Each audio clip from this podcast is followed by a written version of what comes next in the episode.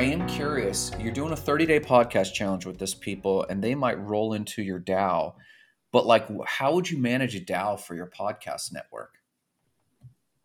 Mm, well, it, it would be sort of like the, the, the purpose of it would be so that everyone who's starting a podcast has access to the resources that allows them to do things that are usually kind of cost prohibitive, like having a an editor and maybe like having a somebody who produces some type of social media content for you or something like that. So there's a monthly fee that everybody okay. pays you know mm-hmm. that all sort of comes into the, the, to the treasury and then the, the dao employs some people an editor a social media person maybe it's more than one of those people and everyone who's a member of the dao can submit their episodes to get their but episodes edited and all that stuff they could submit their episodes but you would you would still have like clients that were not dao related right yeah. yeah. So like the like B two B clients, like businesses, probably aren't going to yeah. be. You know, Jarrett and I were talking about something similar, and we should probably actually do this with you. We were talking like we were riffing the other day, like how do we get a ten thousand dollar weekend? And it's a question I always ask myself, just as an entrepreneurial exercise, like how do I make ten k this weekend? And um, is that a thing? We were, okay. What do you say? is that a thing? People make ten k in a weekend? Oh yeah, well, especially like workshop driven and infopreneur driven, definitely. But the idea that Jarrett and I came up with, I think, is on point. And Jarrett, I meant to follow up with you. I've got a guy who I soft pitched our idea to, and he's totally down because he said to me, he's a website client, and we were talking about his website, and we said, listen, you know that he's like, I want my website to generate leads, and I said, you know, like websites don't generate leads, like that's not that's not what happens. You got to have a top end of the funnel. And he's like, well, what does? And I was like, and we talked about influencers and content. And he said, I would never know what to talk about. And I mentioned my system, AKA Andrew Hormozi's system, of using Twitter as kind of your cue card repository that you just d- dump your brain into. And then once a month or twice a month, you just, you put your camera on, open up your Twitter feed as cue cards, and then like just record. And then you've got your content. And uh, he's like, I would, he literally, I didn't even pitch him. He said, I would literally pay money for someone just to sit here because I don't know how to talk about myself. But part of what we do as podcasters or interviewers is mm-hmm. we get people talking about themselves. Talking, yep. And so, and and oh honestly, I'm following you now. I'm with it. so, so, so a ten thousand dollar weekend simply says, listen, for two K, not including travel, fly down with Jarrett and I to Colombia or to Florida or something that's accessible. Maybe Florida at first or Canada or whatever. We got to get your passport, bro. What's up, Roger? Yeah, there's right. Oh, there it is. Comments. Yeah. And so then you you charge them 2K, they fly down. You hold a mastermind where we talk about business strategies. And then really part of that is like, how do you talk about yourself when you talk about the thing you do, your business, your infopreneuring, your coaching, whatever it is. And people are usually like, I don't know how to wingman myself. So we become their ultimate wingman. Like, have you met my friend Jay? He is the number one Web3 podcaster.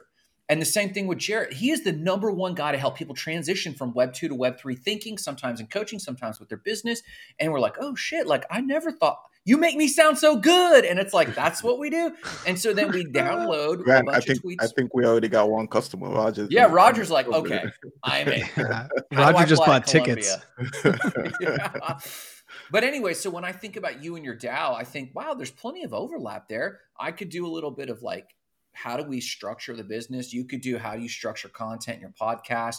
Jarrett's got his brain for strategy. We could just come up with all of that and then we turn the camera on, give them a bunch of content, drop it in their Dropbox. And you got would people charge 2K for a weekend? That we also do fun stuff like let's get down to the ocean or let's go do massages or kung fu or something. I don't know. I don't know what you guys would want to do on a weekend. kung fu, then massages. And kung fu, then massages.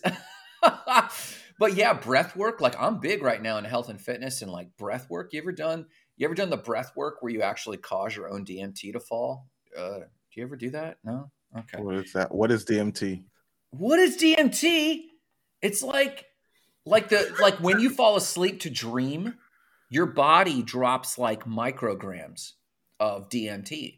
And basically, it's like an acid trip. You can go take DMT, like ayahuasca or peyote, and actually yeah. like ooh, go on a trip. But there's a breathing method to actually, in waking states, to actually breathe in such a way that you drop your own DMT while you're conscious. So get high on your own supply, is what they say. Yeah. Oh, really? Okay. Yeah. interesting. yeah, man. Maybe we'll introduce like not peyote bros and uh, we'll do, do it that way.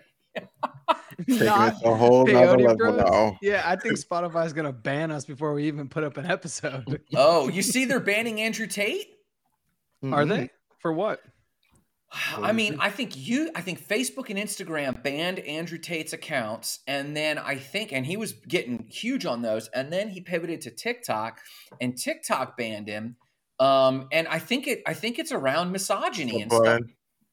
There's Brian. I think, I think it's around a lot of the misogynistic message he has. Mm-hmm. Um, it's just kind of extreme, and um, uh, I think he's getting banned everywhere. The only place he's left now is YouTube, and he's got a pretty big following on YouTube. But there's a guy who has made himself famous for being edgy, but he went too edgy. It's hard to be too edgy. I don't know if you followed him at all, but you could look him up. Yeah, I don't think I think you can't miss him, right? Like it's everywhere. Oh yeah, you cannot miss this guy in the least.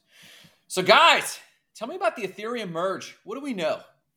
Well, wait, wait. Before we be, before before we get into the merge, which I think is going to take up a lion's share of this hour, oh. Jay, can you? I think I missed. I sorry guys, I came in late today. I was finishing up a Web two meeting, as they would say. Um, Jay, can you extrapolate more on your DAO idea? I, I want to hear that because I'm always interested about DAOs because my take on DAOs is they're not decentralized, autonomous, or are they an organization? so I, I want to hear how yours are. yeah, maybe mine is less of an organization and more of an association just like a group of mm. people. And the idea is like, you know, uh, I, am helping a bunch of friends to start their pod- podcast. And when I went through the list of everyone that I'm helping, there was like 20 people on the list. And I thought, and part of the reason for coming up with a, a DAO was like, I was thinking, you know, one thing that's making the whole process take so long is I have to meet with everyone one at a time. I thought, oh. well, why don't we all just come together and do it together as like a 30 day podcast challenge? Because if we mm-hmm. work together in 30 days, we can all have a podcast going. And but then at the end of it, I think we'd still be in the same situation where they'd all have to figure out how to get their podcast edited and figure out how to do social media and all that stuff. Um, but so what the idea was let's create a DAO where we all sort of pool some money together. Maybe it's like 20 50 dollars a month. We hire an editor we hire a social media person and we just you know use the, the DAO's treasury to to finance all of the recording and editing and social media stuff for the entire group. Okay cool. And why and i'm just playing devil's advocate. You, you know what? Let me play the guy who knows nothing about DAOs and thinks crypto is a scam what benefits what benefits does doing it under a DAO? I'm throwing air quotes because I don't believe in DAOs and crypto's a scam, Jay. Sell yeah. me on why I should join this. We should call it a DAO rather than just a group of people pulling money to get to a mission here. Wait, time out. Okay, Jay's going to answer this, but I have to do A, not financial advice, but for those who just came in, literally it's role playing so we wouldn't have a troll on the show. The troll, Jarrett Carpenter. he does believe in this. He is playing the devil's advocate. I'm sorry, Jake. Continue. Ooh, I mean, it, it's a pretty good question. I, I think what what DAOs give you is the ability to vote sort of seamlessly w- without necessarily everybody having to be in the same room at the same time. Um, and that that would be it because if you've got a pretty a big enough treasury, then it, it comes down to a question of like, what are you doing with the money? Like, you might start out with audio uh, with um audio editing, and then maybe you throw in social media posts, and then maybe you want to do video, but not everybody's doing video, so why should we pay more money to do video if only two people want to do video? Like that kind of thing. Like having voting privileges through a DAO helps you to figure out what a, what's the, the next step in terms of actions that you want to take so the one thing here's a uh, it was a comment that was left on linkedin the other day when i had my troll hat on and grant thanks for saying i'm not a troll even though i can be a pretty good troll sometimes and it was somebody saying it was on twitter it was on twitter actually and it said it was a bitcoin maxi so he said if your coin has a ceo it's not decentralized and i was I like saw hmm. this. yeah and then i responded if you it was something about DAOs and basically how it's really weird on Twitter Spaces because you'll have this DAO. It will be called the podcast DAO, right? But Mhm. in the, so then there's 30 there's 30 people listening, but then there'll be two people who run it. So it's not really decentralized if you have people that who can put other people on mute.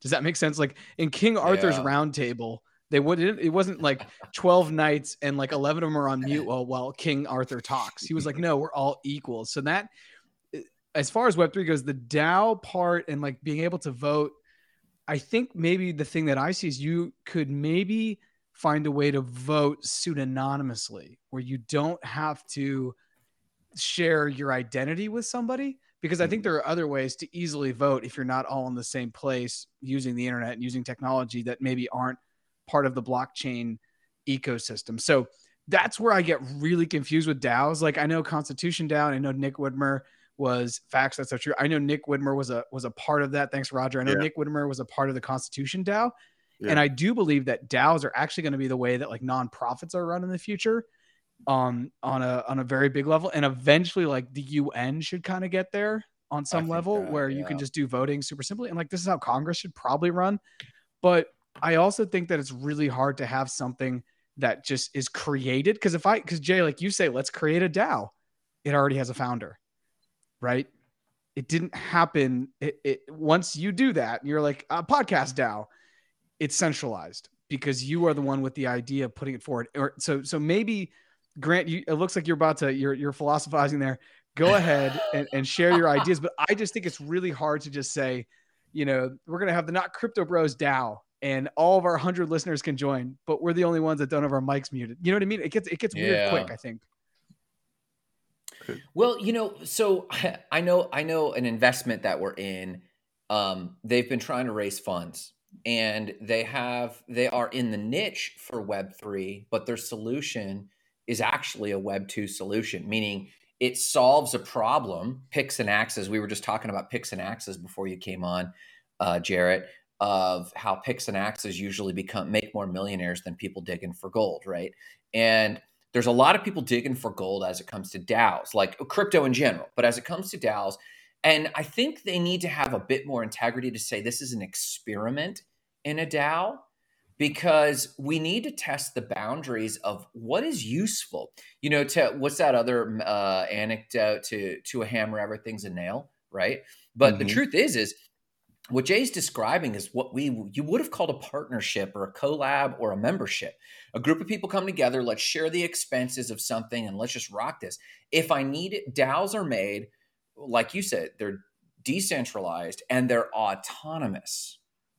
But if someone even let's say some let's say Jay is not even the boss. Let's say he's got a treasury. He's not even the boss. He did organize everybody. He put the thing together, but he actually like like a deistic god set the go button and walked away. And then everyone votes autonomously. They're still going to vote for someone to go hire the video editor and the audio editor, hire the sound people. And so as soon as you hire someone there's degrees of centrality or centralization because someone is now recipient of the funds and that that person because they're recipient of the funds they now are recipient of information. Here's my example. Let's say jay because he's the network guy he steps out as the leader but people come back and go hey we trust you. Here's 60k to go buy get all these contractors to come in. Jay comes back to the group and goes hey guys the contractors are asking for another 15k what do you want me to do? Well they've asked they've delegated this to jay. Jay comes back and say they need another 15k and they vote in the DAO and they go okay well what was missed? Trust. They're just assuming that that fact is true. But jay actually just wanted to skim 15k off the top.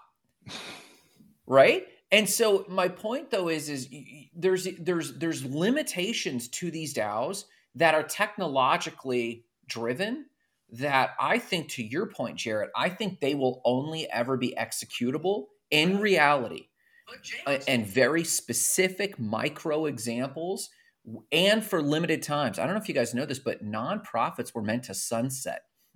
There was never supposed to be uh, these eternal non-profit 501c3s. You were supposed to, you, in, in, when they originally started, you were supposed to say, we're going to start this nonprofit for putting together this local garden. And as soon as the local garden's done, funds get redistributed and we close the thing because it had a single purpose. And and and because they knew that the integrity of that thing could only last so long before someone was given 60k and realized I could just ask for another 15k and no one's going to check. So it is so so when money is distributed now money is centralized to a degree and then that centralization uh, it, it, could then be manipulated in some degree. So I actually don't know if DAOs will play out over time as an actual valid model, honestly, because they're just so they're so difficult to execute. I don't think the technology's there. The tech, like a true smart contracts, aren't there, right? I mean, like we talk about the mortgages, but they can't execute because the, all the components aren't in place.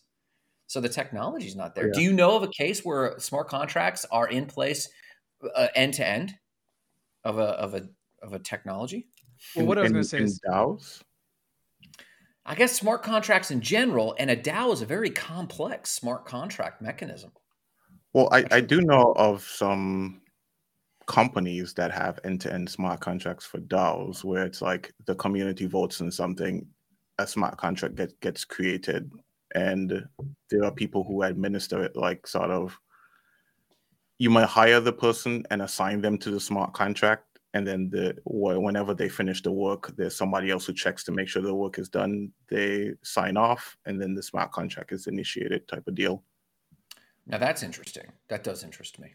Uh, because like I, I, think about like this example of the con- this hypothetical example of you plus a contractor and you come back and ask for 15k well every element of that's got to be on a smart contract including this video editor and they put their quote on the blockchain so they can see the quote. So like to be truly trustless and to to execute at every step like every component. But i i didn't know about what you were just talking about. So that end-to-end mm-hmm. dao thing i'd be interested in looking at. What are you thinking Jarrett? Oh Jarrett go for it.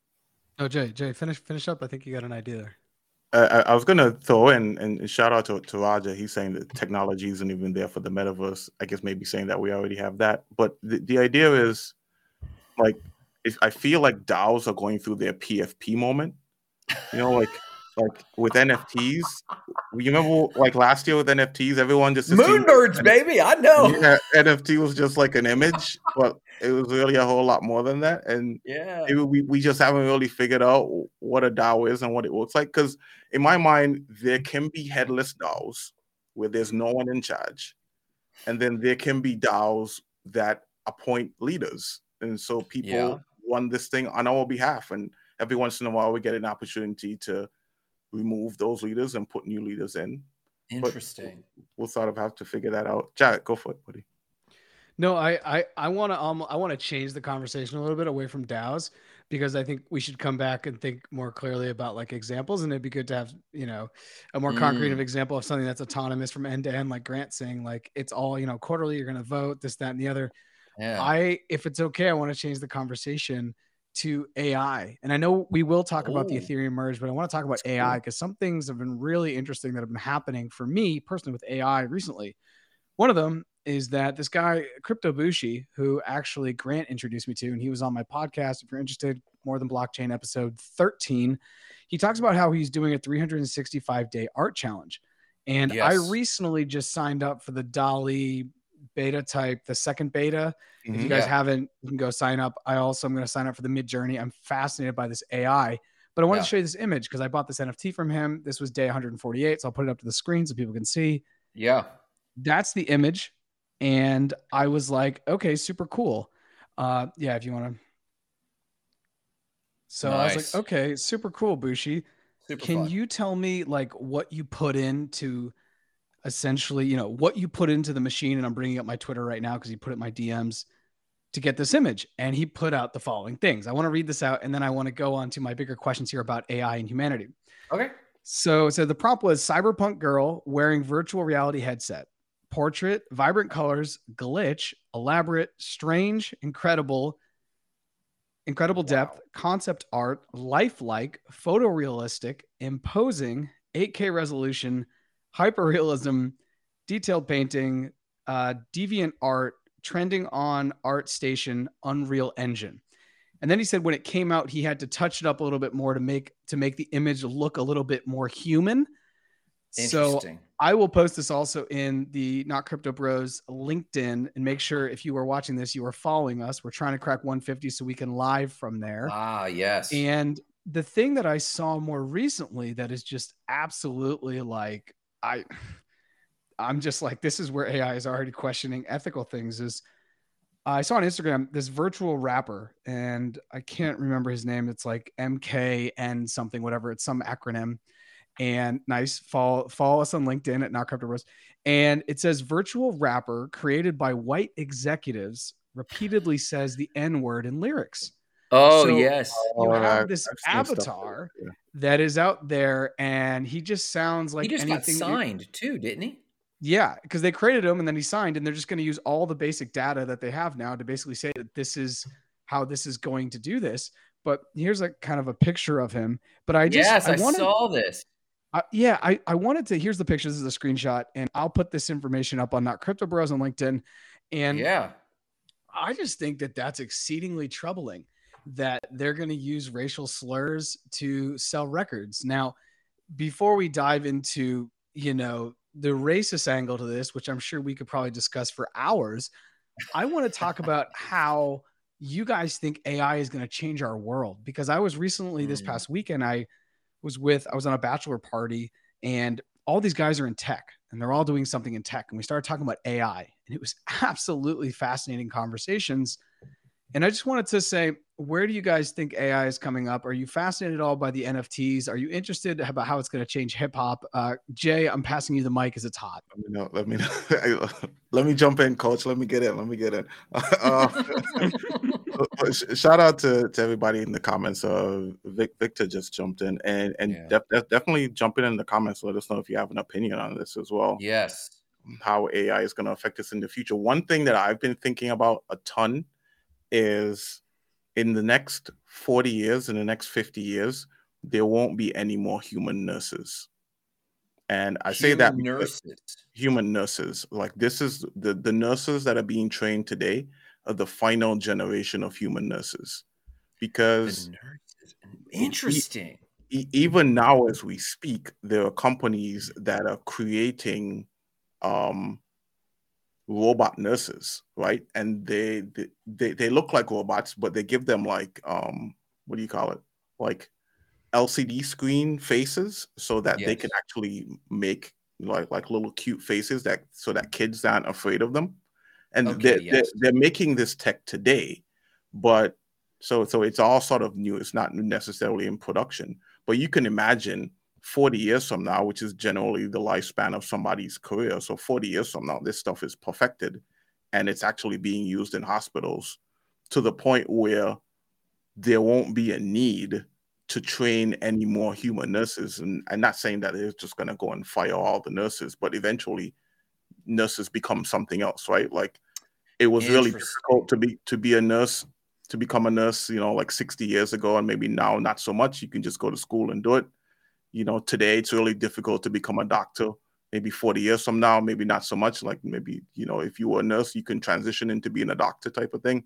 But I think the what AI does and machine learning and robotics in general is it takes it takes the space of the low hanging fruit. It's work that was once like just sort of really manual. That's what it does, and then people from from those stations then move up to whatever the, the next station above them was.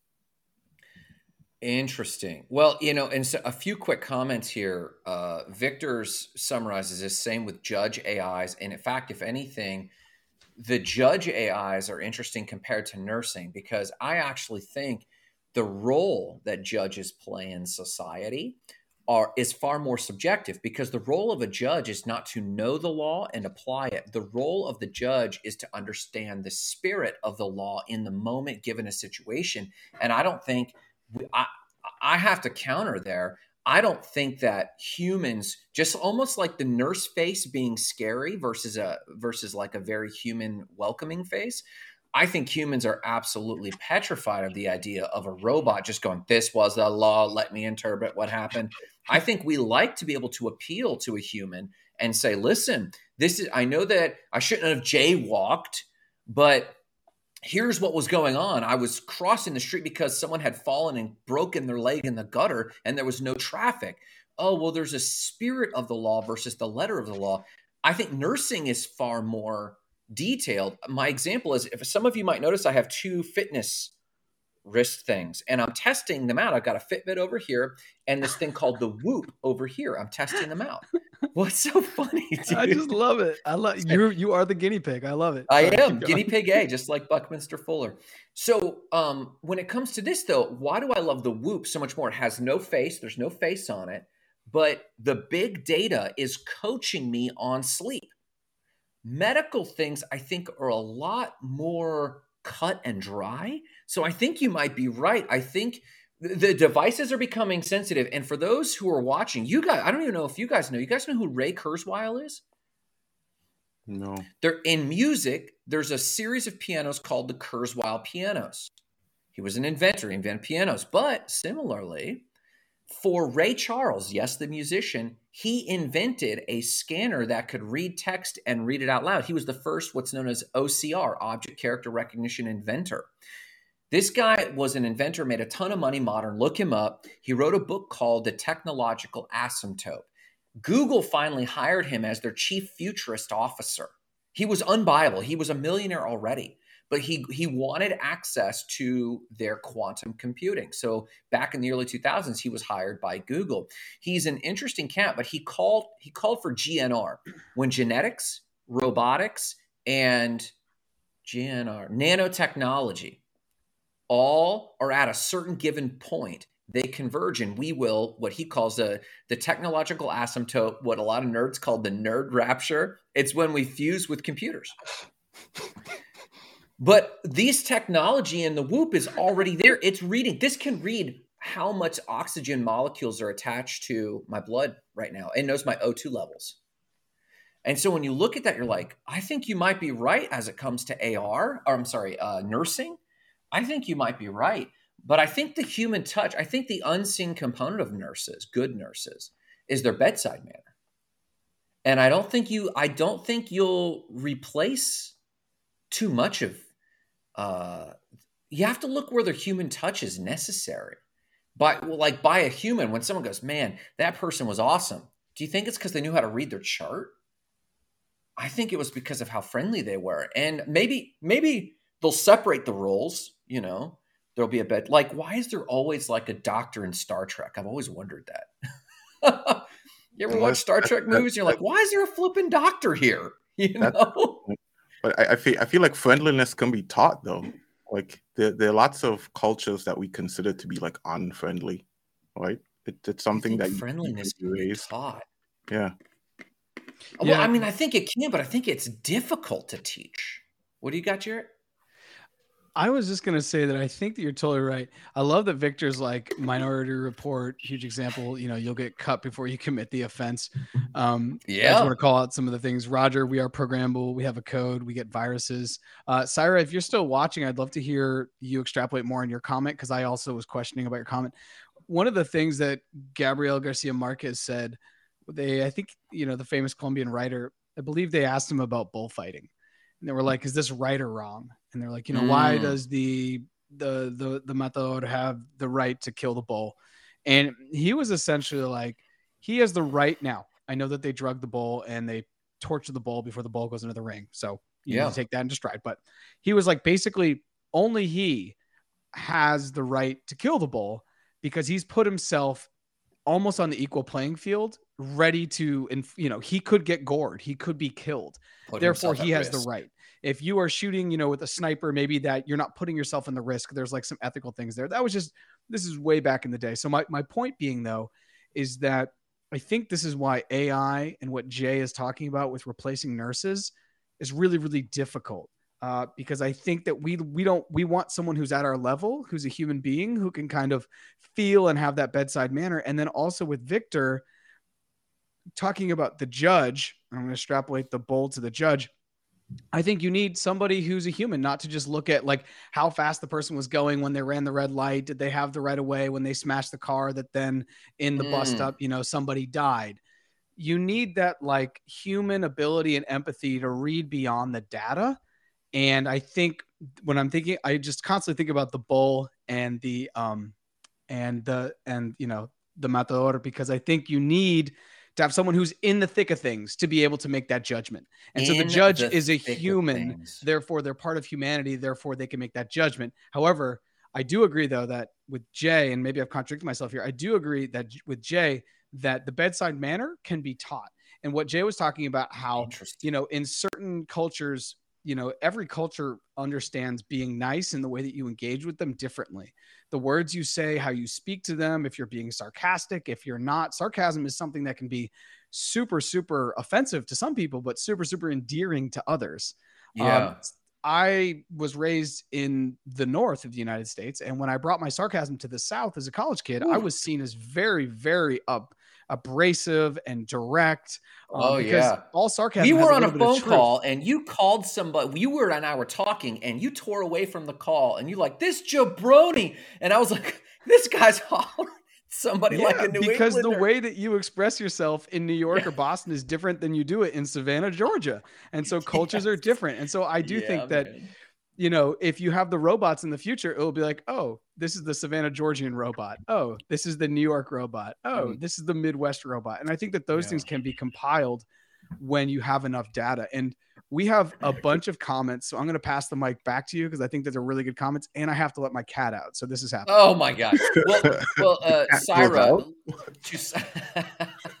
Cyrus says a serious ethical concern for AI, for the AI performer and this goes back to your rapper, I think, is the absolute lack of human dignity, historical cultural identity, and the empathic bigotry discernment, uh, empathetic bigotry discernment, while assuming that the phenotypic identity of peoples historically colonized, subjugated, and discriminate against. Now, first off, I want to hang with Syra, hangs down. Like she sounds super intelligent. Mm-hmm. Um, and she's right, but I honestly, as it comes back to the rapper, for example, I will I will say this I am shocked that one of the first areas where we're replacing people is in art.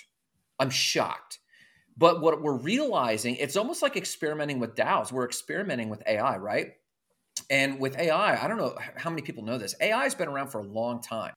The Google search algorithm has been a form of AI for a long time. The Carfax was one of the Carfax was one of the uh, most earliest advanced pieces of AI, and these are specific AI, right? But what I find interesting, Sarah, is this is actually a reflection of what we really have in real rappers. So it's not a lack of human, it, it's not, it's mimicking a human. Do you guys remember when Microsoft released its AI on Twitter and it became racist in like six hours? No. Oh, and they pulled it down. Like this was a huge case study. Microsoft releases and it just became racist. It's mimicking us. So if anything, it's actually matching the community it's in. So Jarrett, maybe you're right. Maybe we'll have a Southern AI. Go ahead. Yeah. Oh, oh sorry, sorry, Jarrett. My bad. Go, go ahead. No, I just Jay, Jay, if I could, I want to touch on this super simply because I actually, and I was, you know, when you're on LinkedIn, there's certain things maybe you don't talk about, and one of the things is politics and definitely racism. It's really just not the space.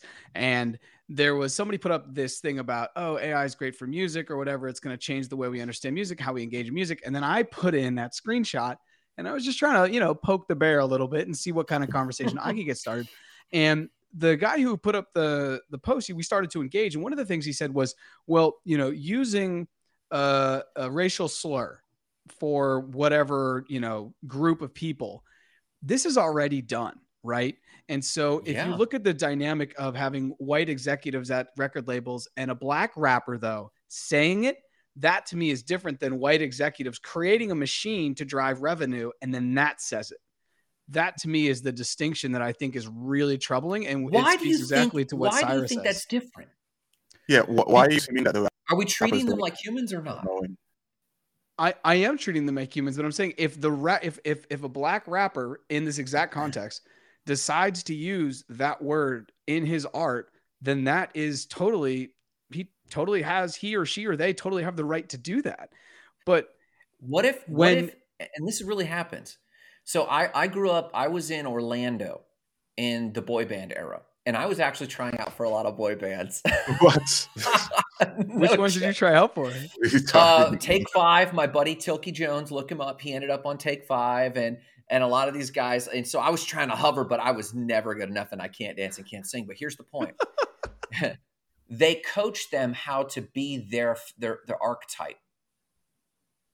Ooh, Syra, but Syra calls me out. My point is this: I hear what you're saying. There is there is like to me when you say a white group of executives or elitists anyway, maybe it's rich and poor, not black and white. Mhm. Maybe it's the rich come up with, hey, we realize that the low class react to swear words, especially if they can resonate with the character. So let's build a machine. However, that has been going on for decades because in the boy band era, they were like corn fed, but they would Yeah. sit there and coach them. Here's how you use slang. Let, use the N word, use this word. Well, I don't feel comfortable doing that. Listen, or like dancing sexy. I, don't, I come from a Christian background. I don't feel comfortable shaking my rum. Well, here's how you get it. Brittany. Brittany was curated. Um, uh, the other girl, Christina Applegate. These guys are uh, Aguilera. Aguilera. Sorry, Aguilera, yeah. Aguilera. These people are coached to be sexy and quote unquote inappropriate, right? They're coached that way. So it's been going on. But to Cyrus' point, precedence is not permission. That's interesting. Yeah. So yeah, if, if go ahead, go ahead. yeah. For, ahead. for for me, it's just it, it's already a bridge too far, and I'm but I'm interested to see how the world reacts. Right. I'm interested. You know, if the market and the demand doesn't care, which I don't think they're going to, like it is what it is, right? But I just think it's super problematic when, especially, this is also hyper focused in the culture of Americana in the United States, where this word has a lot of power. If you haven't grown up here and you you're not sure and you haven't seen that word spark off literal physical violence you may not understand you know how powerful it is. So we'll That's we'll see what happens but i think it's very different if you know if we're going to go with this white executives elite and then there's a black rapper who decides to use the word as opposed to white executives creating software that then uses the word because they're trying to profit off that. And it's also just a word that like you know certain people it's code switching. Certain people just maybe shouldn't use.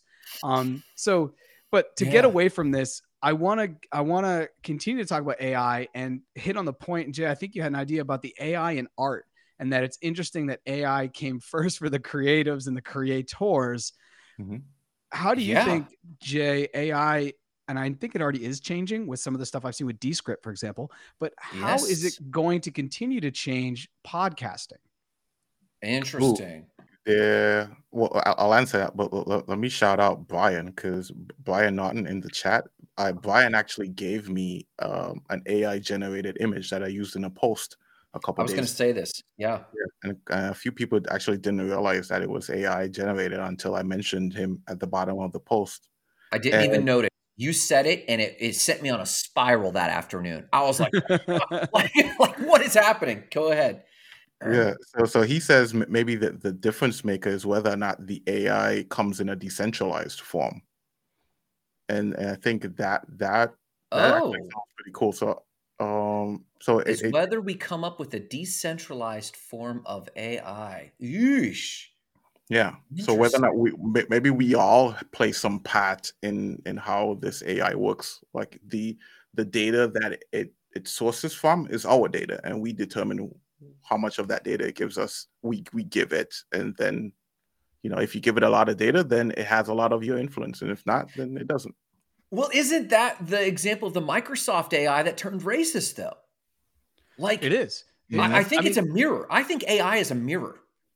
to I us. think AI that okay, that's the best thing, and maybe that's why it's so jarring when you see the you know the executives create this thing that then uses a word that maybe they'll never use in public, but now they're making profit off of. Maybe that's the thing that's so jarring, right? The things that we least like in life are the things that most reflect things we don't like about ourselves or or Mm. aspects about our environment that maybe we're not exactly down with.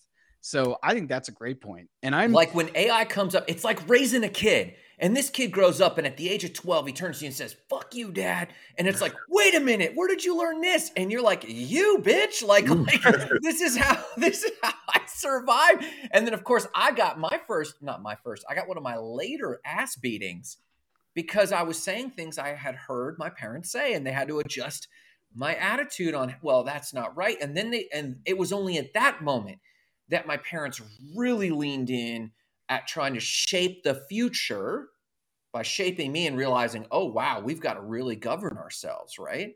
So I hope we don't learn that late because by age 12, AI is going to be running the place, right? Mm-hmm. So, but you were getting at something though about podcasting, and, and we kind of went a little bit. Where were? Could you shape your question to Jay a little, a little more detailed, so we understand where you're going with AI and podcasting? Yeah. Before I do, do we want to touch oh. on Syra's comment? Um, oh, here we go. There yeah. are projects decentralizing AI for ethical accountability, exactly what we're talking about. Tracing the origin of bias on the blockchain, etc. I posted about it recently. Sorry, if you have that link, please do us a solid and go ahead and drop it in the chat so everyone else that. can yeah. can get at that because that you know these are the things that are really going to be fascinating to see how we shape AI to then shape the world that we want. Uh, in many ways, that you know, if if you take too many parameters off it, like you said, Grant, it may just reflect the society that we already have but but I don't know. But thinking about podcasting, I guess Jay, I, I know that we've spoken off mic, the three of us, and we're all very into content creation. We find audio to be an amazing medium to get in touch with people. And I guess I'm just seeing in the future that with stuff like Descript and Grant and I played around with uh, Synthesia a little bit. Yes. You're going to be able to basically just take anything and turn it into a podcast. Like the fact that the Bible isn't already a podcast blows my mind And there's a billion dollar idea. Go ahead and do Bible podcast. Someone just reading it? The Bible. Yeah, yeah, that, that exists. Where, where that exists, but the entire thing. The entire yeah. thing. It's got like, to. Every day you read like a chapter or something, or a couple chapters, and then I mean you don't get, read, but somebody reads it to you. Some someone reads it to you, yeah, and you get through the Bible in, in a year, kind of thing, yeah so exactly taking any text and putting it and i guess maybe this isn't that crazy because like book you know book on tape here but like in the yeah. future, I just think there's going to be more and more podcasts that are going to be created by AI. Uh, yes, uh, I was yes. sent. Th- yeah. yeah. and so Jay, do you want you want to speak on that? Yeah, the, the, those already exist. I I was reading that there's one guy who's doing it. I can't remember his name right now, but the whole podcast is based on AI, where he's using like you know those um those generators like what, what is like Jarvis and, and yes, those ones that help you to Jarvis, create yes. content. So he's got AI that's doing the voice and AI that's creating the content, and all he's doing is just giving it the prompt, and it comes up with the entire podcast and just puts it out just like that. But then there's some other AI that's doing some cool stuff around the voice. So think of it this way: like if you go to listen to your favorite podcast, and there's an option in the podcast player that says, "Whose voice do you want to hear this in?" Do you want to hear it in Barack Obama's voice? Oh my God! Morgan Freeman's voice? You know, like you can change the voice at at will as it's going through it. Holy shit! So so here's my question.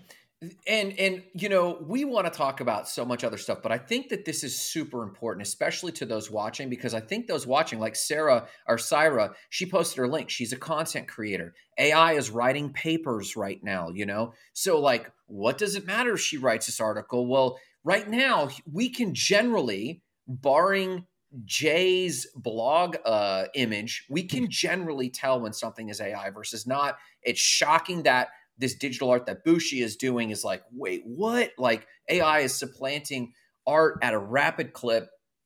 I have a friend, Brock, Brock McKean, one of the smartest cats I know, like like smart dude, and he's working on all kinds of stuff. And if I have old Christian friends that are like, man, they're going to put us in FEMA camps. And that's his quackery. Not, not in Brock's. Those are my old friends' quackery. Brock is to that extreme, but about synthetic media. And he believes that synthetic media is, I, it's the first time I heard that term was from Brock. He said, this is the existential crisis of our period.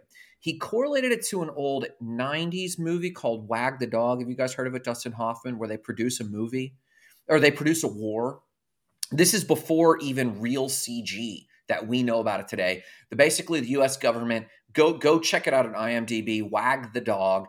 The the U.S. government hires a world renowned producer to basically produce a war, and he doesn't know he's uh, producing. Oh, I've seen that. Yeah, yeah, yeah, yeah. Yeah, I've seen And- it. Fascinating. and this is pre AI. And and my friend Brock's take on this is at the push of a button, world leaders could start wars, just like Bushi typed in cyberpunk chick 8K. Yeah. Someone could then go, okay, I want a storyline that lasts six months long, headline media's video production, and we can't tell the difference. My question to you two and to those watching is this truly the existential crisis that our species is going to face in the next 10 to 20 to 30 years? Or are we going to tell the difference like a judge with AI? Can we tell? There, there'll be AI that tells the difference. Did, did, so oh, Jesus my Christ. Jiminy Cricket AI, we're like, this motherfucker's fake, so am I. You know?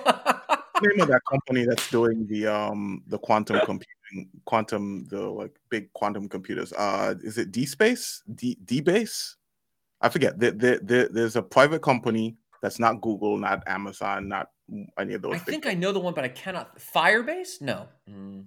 No, that's a I don't. I don't know which one it is. I feel like it's like D-base, but they, they they basically they commercialized their quantum computers and they've started shipping them either last week or this week.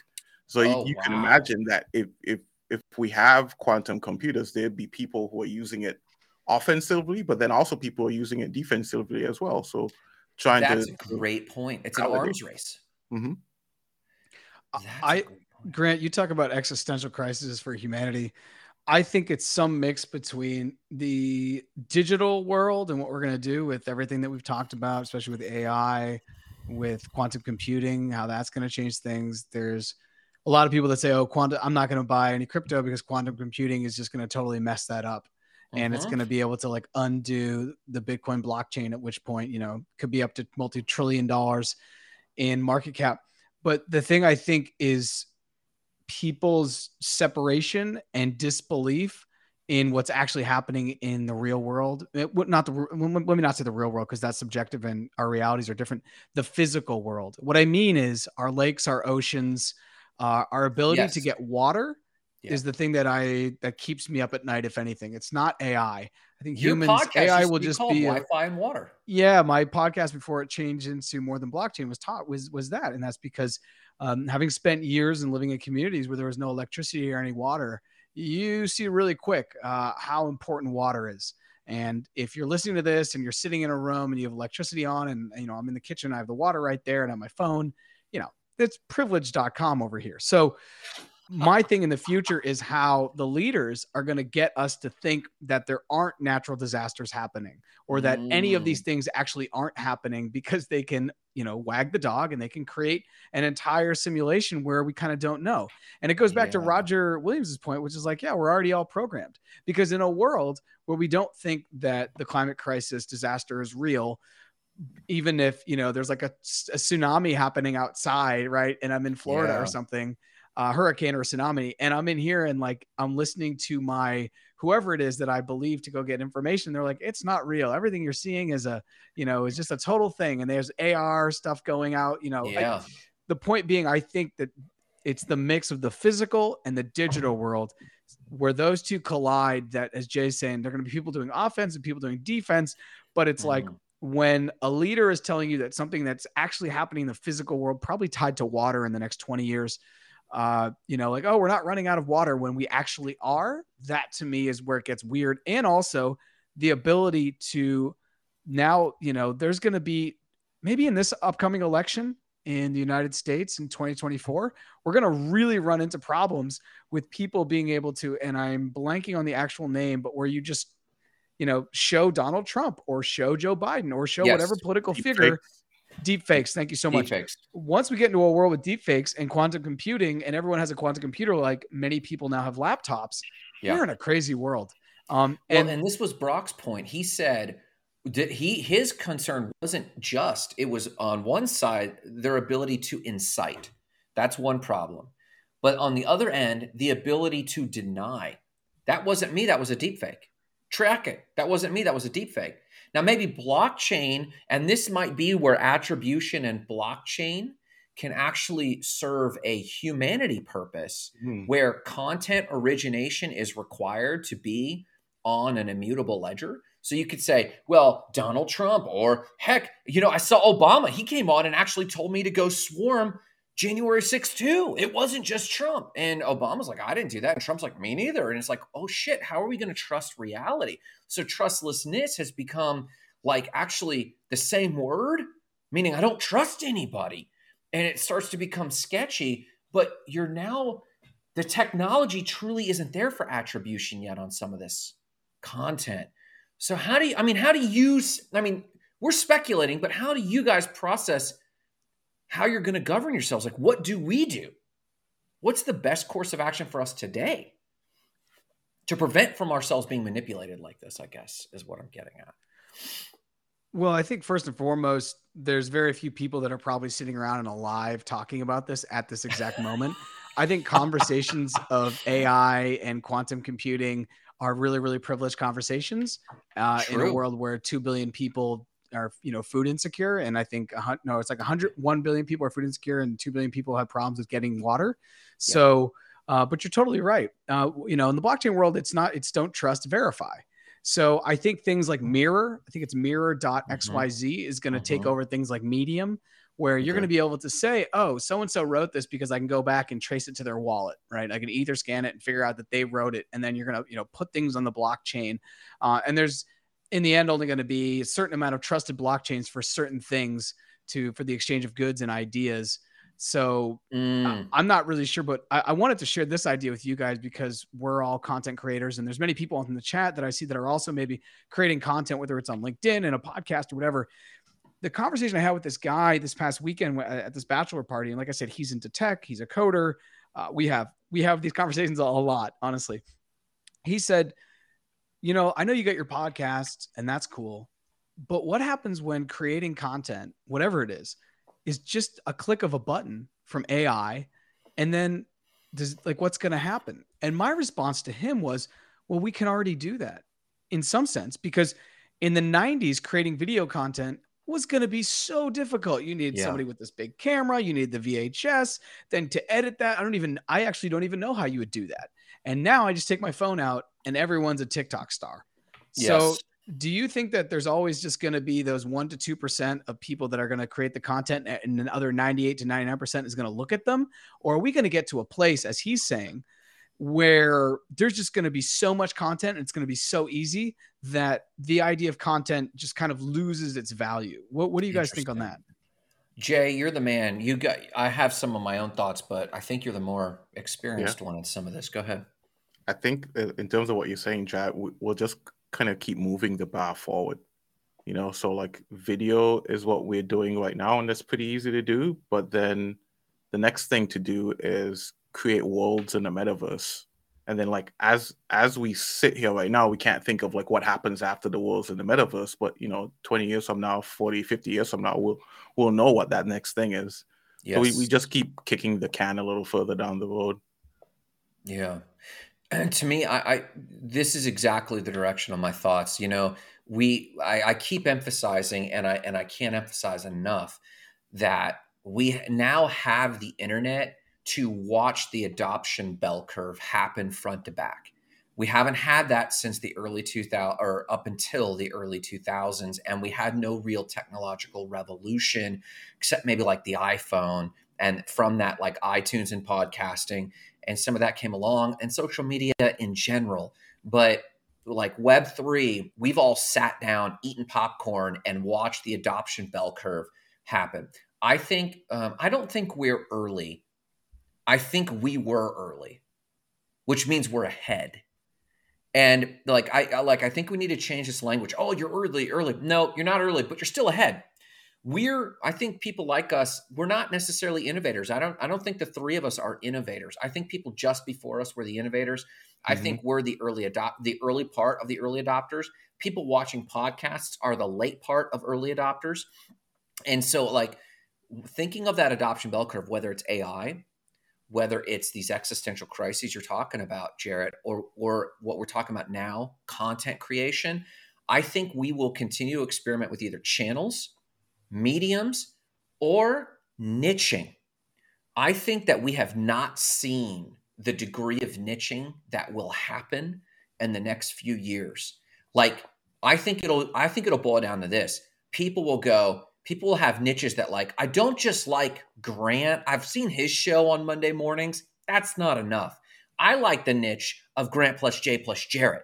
Like they will they will niche down into like human I tell people there's no such thing as like logo brands anymore. People want to see faces. Uh, but I do think Jay is right. I also think we can't fathom it, but it is human nature to move that bar. Yeah. Yeah. I, I, I see you see it happening already, right? Like with the um those late night talk shows, like back mm-hmm. in what like in the the 80s, even in, in the 70s, they they had millions, tens of millions of people watching them, and then today it's like maybe it's le- it's less than five million because they, they've yeah. sort of just niched down. People have found other niches to, to to find the same content that they like. Yeah, it's just it's gonna continue to happen. We, the Daily Show with Jon Stewart yeah. kind of showed that like the the the late show model was like you're saying, and then people were kind of going, eh, now what? Then we had the then we had the Daily Show with Jon Stewart, and then take it further, we had the Colbert Show. It was like parody upon parody, and but that was the type of niching that people were realizing. I don't just want the news; I want something more specific, more nuanced. Um, so yeah, I think I think you raise a really good point. I think it's just going to continue to get narrower and narrower. That's interesting. I mean, like we're talking about doing other pillars of content, right? I mean, we're talking about doing small business because we're realizing now that we've spent so much time in this we're realizing, well, and I meant to float this question to the audience, and maybe we'll talk about it next time, but like, what were you doing before crypto? Why crypto? Well, because I was looking for the next frontier, right? I was looking for where to make money next, I guess. I don't know. Here's a here's a question for you guys. And so interested. Everyone also in the chat, please, please leave a message when you hear this. Do you think in 20 years, so 2042, they're going to be like, wow, this dude still has a Bushi. Now, maybe Crypto Bushi turns into something big, which in that point, his brand would give credence to the value of the NFT. But do you just think having an AI created NFT in 2022, as I now have, and I think Jay has one or some digital art, if you could have digital art core if it's on the blockchain, I think for verification purposes, as far as like it's a timestamp of when you actually had it when you acquired it, do you think people will look back and be like, holy shit, he's got an AI from 2022. Because in my mind, yes, just like when you find, you know, uh, cave paintings from 200 BC, they're like, holy crap, the first expression of this medium of art. So Oh, and so Sarah's name is pronounced Sarah. Man, we've been sorry. butchering that. She's got the I in there, and it doesn't say it's silent. We're sorry, Sarah. but do you guys think that there's any credence in that? Because that's where my mind goes. I'm like, obviously, super excited to help Bushi. This is my second piece of art that I've I've gotten to him, but it says no one's talking about AOL anymore. But oh, assuming shit. that the blockchain isn't going to go away and it's going to underpin what we're doing, and AI will continue to be a thing, you know, in the future, we're not going to call it AI. We're just going to call it, I'm going to Google or I'm going to wherever, you know, or I'm going to go, I'm going to go create art this afternoon. And then that's how you're going to do it. And you're going to edit it on Photoshop, kind of like Bushi did. But what, what do you guys think about that? And, or is there value in amassing a couple pieces of artwork now from a financial standpoint? Once again, not financial advice, but we are on the forefront of all of this of blockchain and AI. So you can create it on AI, you can throw it on blockchain. What do you guys think? It's a good question, Jay. What do you think, bro? Uh, so shout out to Brian. Like he's he's enjoying the conversation. Um, but you know, like uh, to to your point about what's going to happen in 20 years, like if you pulled out a Game Boy today, do you remember like the old Game Boys, the big bricks? Oh, yeah. I not only remember it, I dream about it. Makes me, it would be that, that, that would be amazing. Like, oh man, you got a Game Boy, dude. What are you doing? You know, it, it it, it still has some amount of status. Like I, I still got my Blackberries. You know, if I tell people I still use Blackberries, you get the same kind of. Maybe it's not worth anything, but it, it, it you get something out of it, right? Uh, I think so, it's the same thing with with with NFTs. I, I think it's subjective because the, the examples you gave, including um, whoever countered with the AOL example, I think it depends on brand. So going to, for example, the Bushi. If Bushi makes a brand for himself, or if, like many artists, he passes away and someone discovers his material and they think you have, I don't think it'll matter about AI because technically it's not AI. It's an, a cyborg piece of art. A cyborg piece of art is the human computer mix. AI didn't just wake up and go, I'm going to create art. Mm-hmm. It took the Right, human input. it needed that input and and the reason why i well jay first of all i want to call it your blackberry i have an ipod upstairs and for our next episode i can get it. It's the second generation and it still turns on holds about 40 minutes of uh Oh, juice and i can still play songs off of it. Um and it's the one that has the wheel that was the first touch wheel not the first one. It's the second generation. It remember has the touch four wheel. buttons Yeah. and it, and it was orange. It glowed up. It's a super beautiful looking machine. Obviously now you Yeah. take it out and you show kids and they would use it as a paperweight if not a doorstop. But um i agree it is cyborg right? Because it didn't wake up put all those things together. Bushi put those things together on the hunt for an image that he had in his head. Now whether that replicated it or not i, I don't know. And brian says yes early ai art pieces in in parentheses the good ones will be seen as being highly collectible and valuable. I've been thinking about the ones with glitches that demonstrate lack of coherence will be particularly interesting because ai will get so damn good i Yeah. completely agree and that's why Interesting. the the piece that I have here, I'll show you again. I mean, he, it, it, this maybe doesn't have the glitches, but it's not like you know there are issues with this image. Now he touched it up to make more to make it look more human, but uh, that's I'm along the lines of what Brian's saying. I'm saying in however many years people are going to look back and be like, wow, that was in the first, you know, uh, DALL-E had just dropped and you got that right after. Similarly to how Interesting. when I tell people I was one of the first, I don't know, 10 to 20 million people on Facebook, they think that's crazy. But I was. I happened to be in university at the time Facebook was coming out. Same so here. Jay's the same. It was facebook.com slash user slash a bunch of numbers, but it was like, I don't know, 400, 500,000. It's like gray, a gray background, and, and you had to have, you know, Yeah, I'm just talking about the, the unique identity, like the URL was just numbers. And then they changed it when they started creating content creators and the pages and all that. But there's Yeah. some value to that, you know? And I do. So I'm just putting it out there, not financial advice. Go look up some NFT people, some artists Yeah. or creators or whatever, and maybe think about buying one. Crypto Bushi's obviously low hanging fruit. I really he think knows you do. many of us. Um, so yeah, Two part question. You you asked a two part question. Do you think it'll be valuable and not financial advice? Should people be accumulating art? I've studied the um, the business of art um collections briefly, and the number one response was I had no idea what was good. I just collected stuff I loved. And I do think that whether it's NFTs or crypto art or DAOs, because they have so many varieties of uses, it does increase statistically the possibility that something has a use. Who would have known pudgy pigeons uh, or pudgy penguins would get to where it's at today with a cra- like it's got meta execs on its board now. I mean, it's like a it's like a big deal. Hasbro is on its board. Who would have known if I would have minted? I remembered when the mint for pudgy penguins came out. I was like, that's ridiculous. It's out. I do think you need to accumulate, but the anthropologist in me knows that when like humans mechanism literally it's it's uh its limbic system when it has a large volume of inputs it starts devaluing literally devaluing the volume. So you talk about volume of content. And what it then starts to look for is either security or status and so maybe an NFT will go, well, maybe you'll need a, an H2O DAO NFT to get water.